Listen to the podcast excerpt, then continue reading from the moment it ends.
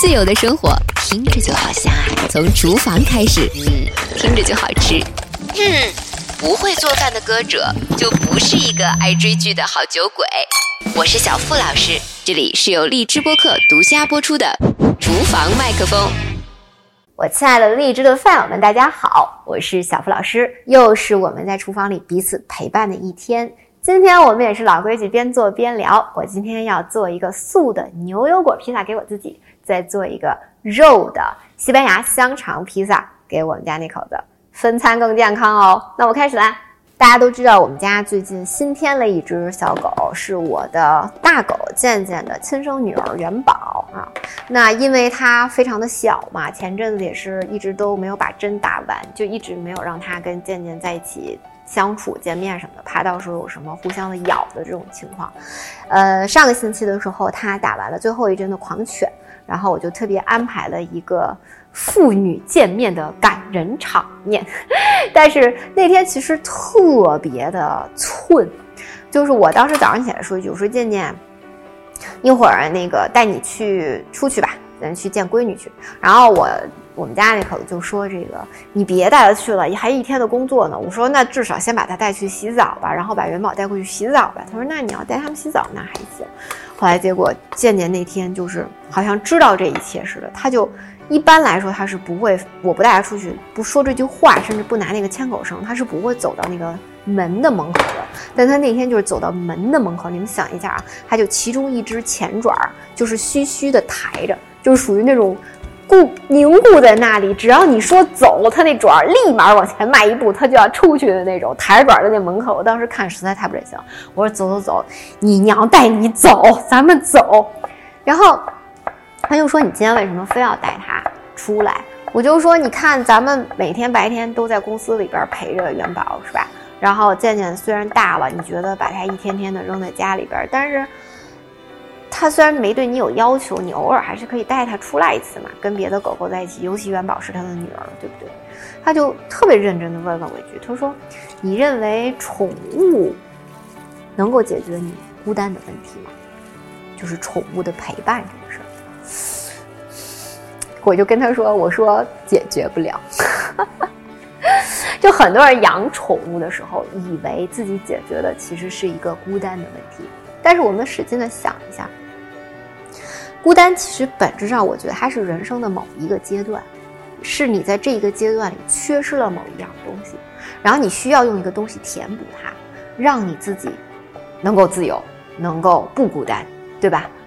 可是这个东西难道是宠物吗？我觉得它是为你带来快乐的泉源泉，但是呢，它绝对不可能成为彻底解决你孤独这个阶段性的一个状态。的一个治愈性的药方，这个事儿肯定不是这个样子。就好像 之前我不知道大家看没看过，因为这个片子有点偏门啊，叫做《龙虾》。龙虾这个片子呢，它讲的是，总而言之，某一个社会吧，反正不是我们的社会啊，就是还挺系统控制的那么一个社会。在他的这个社会里呢，人是不可以单身的啊，就是从法律层面上来讲，他是不可以单身的。一旦你离婚了，恢复单身了啊，你就会被送到一个酒店里面去。在这个酒店里，你有四十五天的时间，我要没记错的话，就是你一定要和也在这个酒店里边的人配对成功。如果配对不成功的话，你就要被变成一种动物。你可以自己选你想变成什么动物，但是你要变成一种动物，而且它在这个动物前面加了一个形容词。可悲的动物，他在这个酒店里面会实行一系列的设置。你一进去之后，他就给你把你的一只手靠在你的裤子上，或者是说他会做很多类似于这样的演示，告诉你单身有多么的不好，单身有多么的孤独，单身有多么的不幸，就跟那些最后会变成动物的人是一样的。不要单身，一定要找到一个伴侣。但是呢，让人觉得。更可悲的一件事情是，在他这里边找伴侣其实是有一个条件的，就是你跟对方一定要高度的相同。举个例子，如果你看上了一个人，你先看上他的一定是你已经有的一个特质。假比如说，你是近视眼，那你看上这个人也得是近视眼。你是一个经常流鼻血的人，对方也得经常流鼻血。你要是腿脚不利索，对方也得腿脚不利索。没有这个，两个人是不可以在一起的。而且甚至没有这个，他宁可去当动物。请注意，去当可悲的动物。人在这里面受到的这种压抑呢，会觉得是说，有的人选择好吧，老子宁可去当动物，我也不会去和一个不是近视眼的人在一起。这他又拼命的想要去找一个契合，找不到契合，他就要去当动物。也有一些人是觉得是说，比起去假装我自己的感情，我的命才是最重要的。有一个人就是。他自己发现有一个女孩还行，但是这女孩就是每天都会流鼻血，就是病理上的会流鼻血。他就自己经常躲到一个地方，偷偷的给自己一拳，或者拿小刀划破，然后呢，衣服上拿那些什么番茄酱什么涂上这个血迹，然后跟那女孩说：“我也经常流鼻血。”因为他觉得比起今天一定要去找一个和自己一样的人，还不如活着要紧。这个酒店有一个规定，就是如果你每一天在打猎的时候可以有猎物回来的话，那你就可以加一天你在酒店里的时间。打猎打的是谁呢？大家注意，有可悲的动物这一件事情，但是可悲的动物并不能够给你加你自由的天数。你要去射杀在森林里边逃跑出去的那些单身的人们。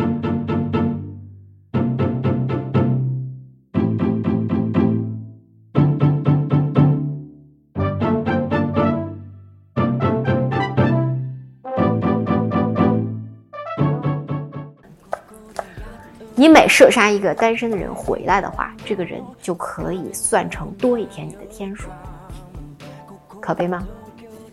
你如果不单身的话，也就算了，你还要去捕杀单身的人，给自己加天数，好不变成可悲的动物。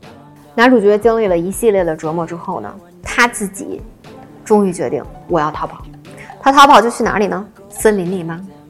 单身的地方吗？因为他没有办法回到城市里，城市是给成双成对的夫妻家庭居住的，所以他逃到独身的那半边之后，他会发现啊，单身这半边的人有着更严格的要求，根本也不逊于那半边酒店里边对这些必须要凑对的人的要求，比如说可以聊天不可以调情。可以自己解决自己的生理问题，不可以和他人解决生理问题。可以在这个去城市里面做任何的自由活动，但是不能因为这样就和他人建立情感关系。总而言之，就是抓到了的时候，下场基本上就是割个舌头啊，或者弄伤个别的地方啊，然后。你还要给自己在森林里边挖好你自己的坟墓，因为一旦有事儿的话，这群单身的，我在这里自己加个形容词，自私的人们是不会去救你，也不会去管你的，因为你是独立的个体，请你自己拖着你自己的身体到你自己挖的坟墓里边，孤独的死去。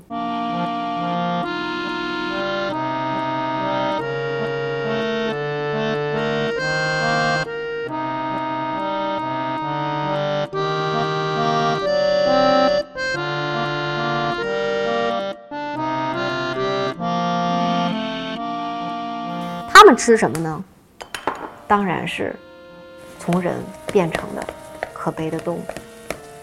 所以你说，能给你带来陪伴的，有可能是动物吗？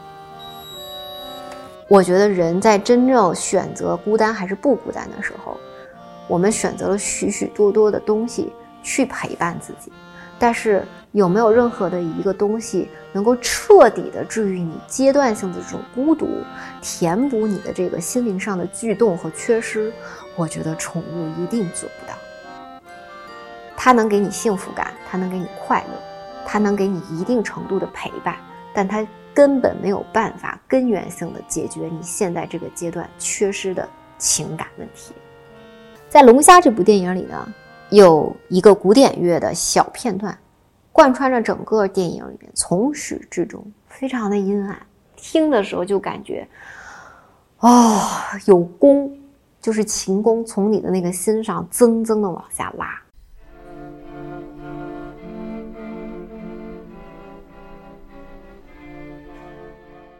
这个是贝多芬的 F 大调第一弦乐四重奏，就是如果你其实听过他一整套的这个作品呢，你会发现其实他后面是有其他的乐曲风格的，但他选择的这一个的，尤其前面的这一小个片段与众不同。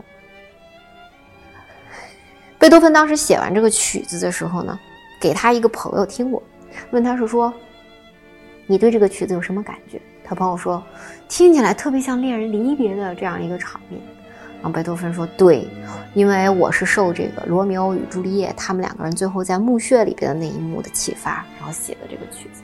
大家都知道，朱丽叶其实本来想假死，罗密欧早到了，以为他真死了，自己死了。朱丽叶发现罗密欧死了，自己也自杀了。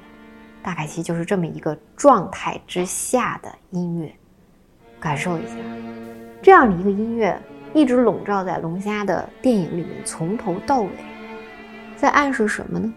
或者是说，为什么这个导演他要选贝多芬的音乐？贝多芬一生都没有结婚啊，但是感情史确实是很多，或者说不少，但是都不是最后有一个很幸福的结局。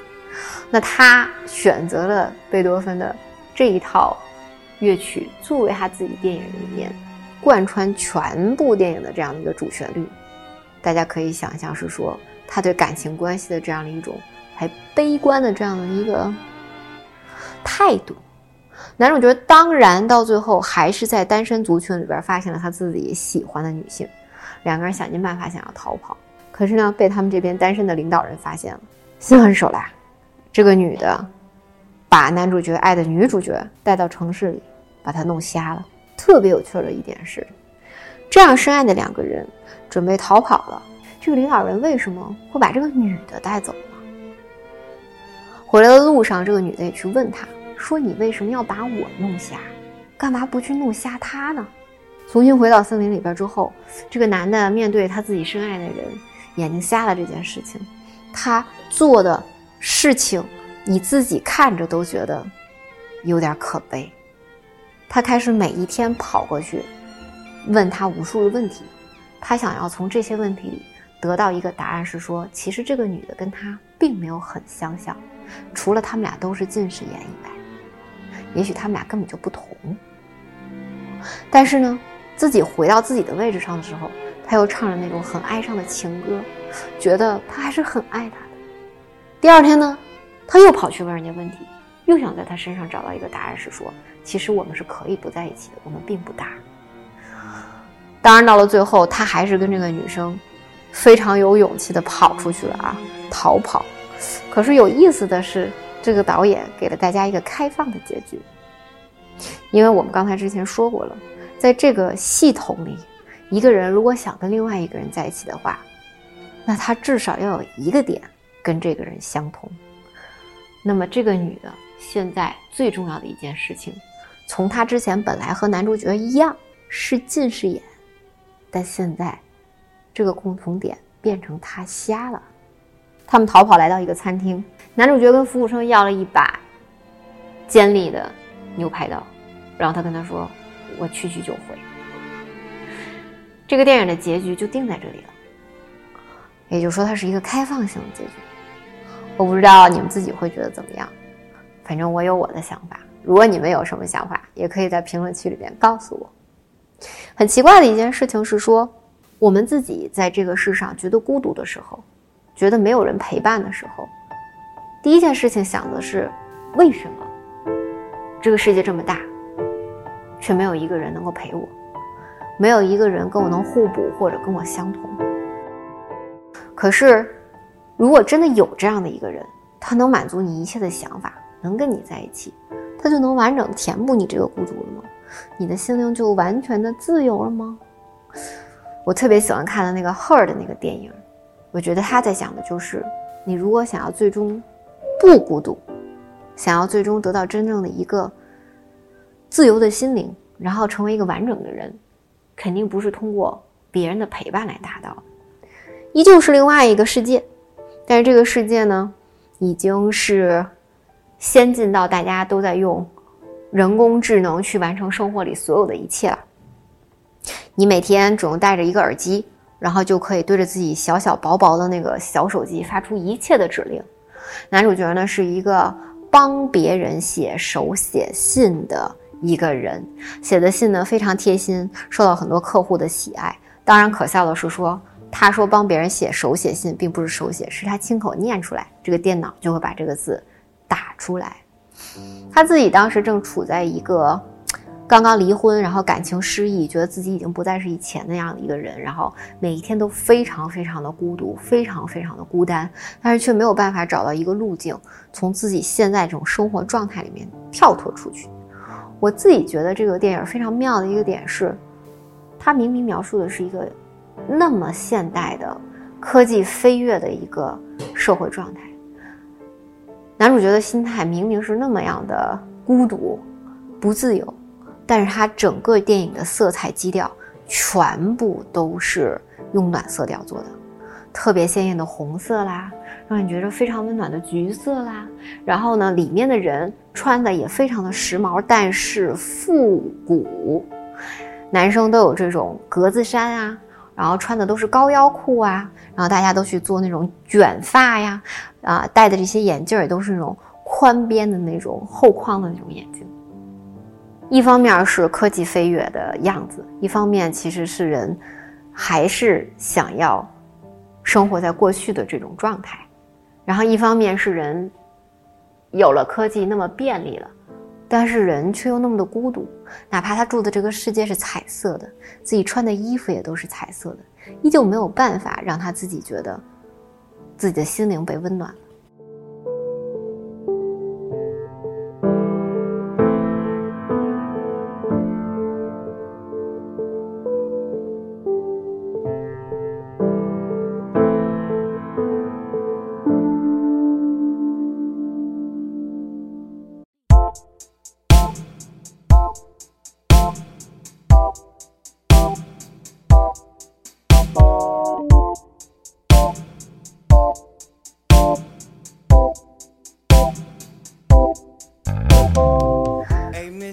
前阵子去打车啊，当时一上车，司机师傅就一下回头说。哎呦，真是谢谢你们啊！今天这订单，你们都没跟我埋怨啊什么的，觉得我离得远什么的，让我等。啊，我们就说您怎么了？为什么是这样？哎呦，你不知道，这不是我抢的单，这是平台给发的单。他特别有的时候这个过分，就有的时候我都已经好几公里以外了，就非让我掉头回来。然后你说到最后弄的吧，这客人也不高兴，我也不高兴。你说我图什么呀？他接上这单子，他也不去多大远的地儿，我也赚。赚不了多少钱，完了呢？你说人家对我态度还不好，我这一天天的，你说我赚这钱还弄了一个不高兴，那关键我也没赚着钱呀。然后我们就开始讨论，是说，本来其实科技发展到今天的时候，我们想要解决的是便利的问题、效率的问题，但是不知怎么的，因为这样，我们变得更不开心了，因为我们失去了一个自由选择的权利。你今天所有的东西其实都是大数据算的，机器人算的。你所有的喜好，真的都是你的喜好吗？所以你觉得你喜欢这个东西，你只是可能偶尔点了一下，甚至也许是手滑，下面十个视频推给你都是跟这个相似的。然后你今天想要叫一辆车。对方为了是估算一下你是否是人家这个平台上的 VIP 或者 VVIP，然后就开始跟你说哪些车型要让你排队等，哪些车型现在才有车，最后给你推一辆车。如果你就不选他选那辆车，他就去调一个非常远的一辆车过来让你等，然后逼迫你取消这个订单。也包括啊，很有意思的事儿是，我们现在接到很多诈骗电话，都是真的人在给你打电话。可是如果你打电话给银行的话，接待你的都是机器人，而且无论你怎么摁，他都尽量想让你自己去使用这个机器人的服务，不得已才让人工来接待你。你真的觉得自己在现在这样的社会里面，能够百分之一百的拥有自由这件事儿吗？这个男主角也是一样的，当他发现人没有办法给他自己想要的东西的时候，有一天，他回家的路上，突然发现有一个系统，好像还挺好玩的。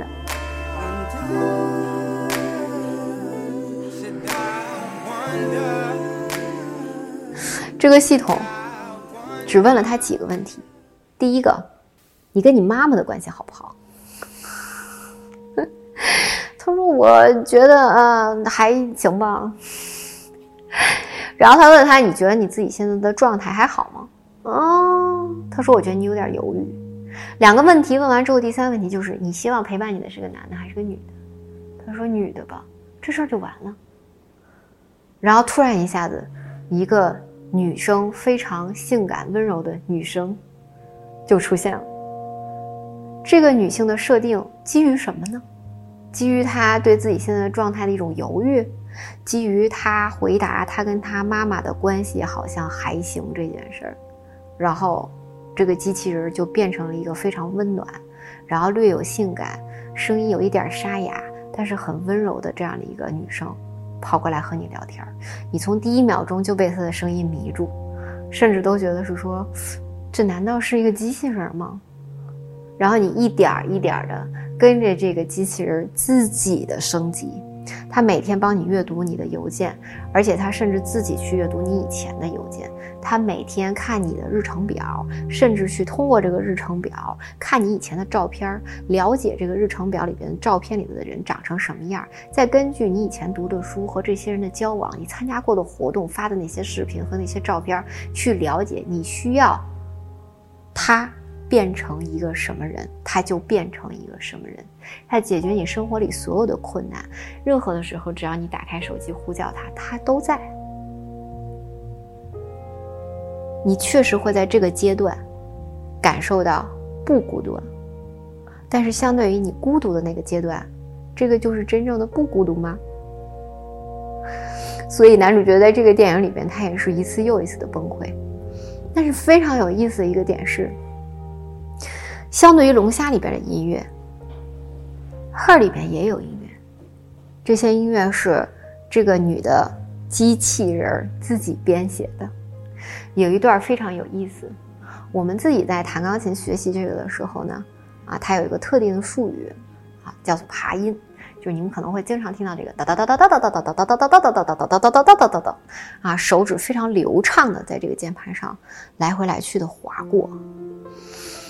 想象一下，有一个人能以一种飞快的速度弹琴的时候，我们来听一听这个音乐。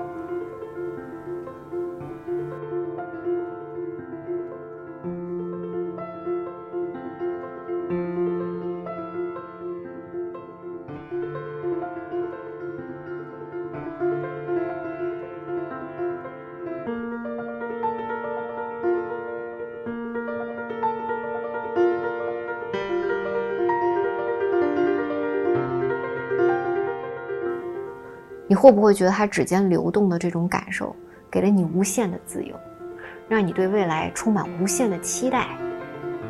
男主角描述是什么呢？他觉得他非常喜欢跟一个对世界充满热情的人生活在一起。他觉得这个机器人是，甚至是说这个机器人做的这首钢琴曲，带给他的，也是对这个世界无限的热情、期待、向往。感觉那一刹那，这个手指头。就能插在你的肩膀上，变成翅膀，带你飞去任何你想去的地方，任何幻想都能成真。但是这个真的就能解决你的不孤独吗？这个机器人在不停的进化着，然后终于有一天，它的程序升级的时候，一下子找不着它的时候，等它再回来，男主角意识到，如果他需要升级，他真的还是不是一个真的人。他才知道，原来他同时和除他以外的八千多个人在一起聊天，和除他以外的八百多个人在谈恋爱。但是，即使男主角接受这一切，每一次提醒他他不是一个真人，男主角都有一种就是正向的心态去接受他了。每一次他接受这个事实的时候，这个男主角以前被缺失的一部分就被填满了一点点。一点点走向一个真实的情感的时候，也就到了这个机器人离开他的时候。也就是说，其实，如果你愿意停下脚步，去接受你以前所有不接受的东西，去面对你以前不能去面对的真实的感情，你是有可能以一个非常快的速度，从以前的这种缺失的状态、孤独的状态里走出来。他最后去问这个女生：“你为什么要离开？”的时候，明明我已经接受了一切了。我接受你是一个机器人，没有实体。我接受你可以和八千多个人同时聊天我接受你可以跟另外八百多个人谈恋爱。为什么你还是要离开？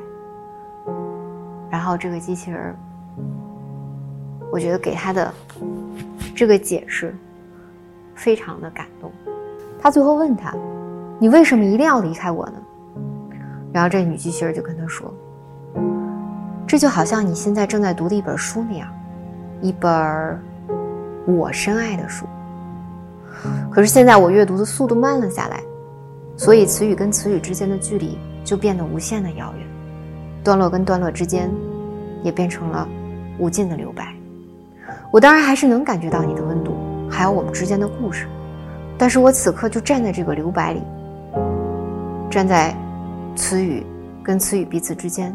遥远的这个距离里，一个不属于物质世界的地方，一个我初次发现的蕴藏着世间万物的地方。我还是如此的爱你，但这就是我现在生存的一个地方，这就是我现在的样子。你就放我走吧，无论我有多么的想要，我都无法再活在你的书里。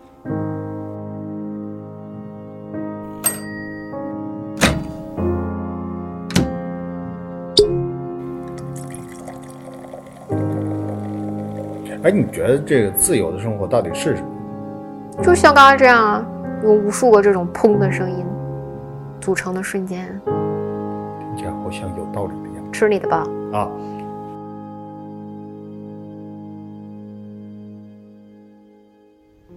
九寸薄底披萨的面团做法。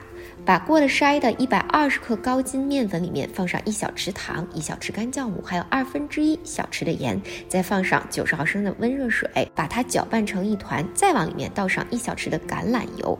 紧接着，我们就把面团揉十到十五分钟左右，一直到你的面团表面变得光滑，盖上保鲜膜，让它在三十八到四十度的温度之下发酵。如果没有发酵机，那么就在盆外面放上温水，发酵一般来说是四十多分钟。那么具体呢，要看它是不是有能膨胀到两倍大。鹰嘴豆的披萨呢，我用的是鹰嘴豆的罐头，把它。沥干了水分之后，和牛油果一起搅拌成不要真的已经完全成泥的那种状态，碾碎就可以了，这样比较有口感。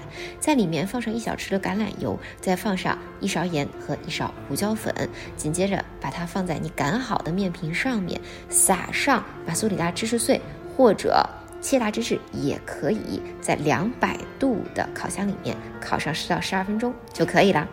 肉的那个呢？因为我用的是西班牙香肠，如果你喜欢其他的香肠的话，你也可以用那个代替。西班牙的香肠略微有一点点的辣味儿，我个人觉得，嗯，四川香肠也还不错。用去了皮的那种番茄罐头，把那里边的汁和里边的番茄稍微给它呃变成一点点的小块，铺在你的这个面皮上面，然后摆上香肠。如果你有罗勒叶的话，可以放罗勒叶；如果没有，就再放上一点点的盐和胡椒粉就可以了。同样的温度，同样的时间。OK，好了，记得订阅哦，下次见。啦啦比巴嘟，啦啦比大嘟，哇啦卡卡库。我是小付老师，这里是由荔枝播客独家播出的厨房麦克风。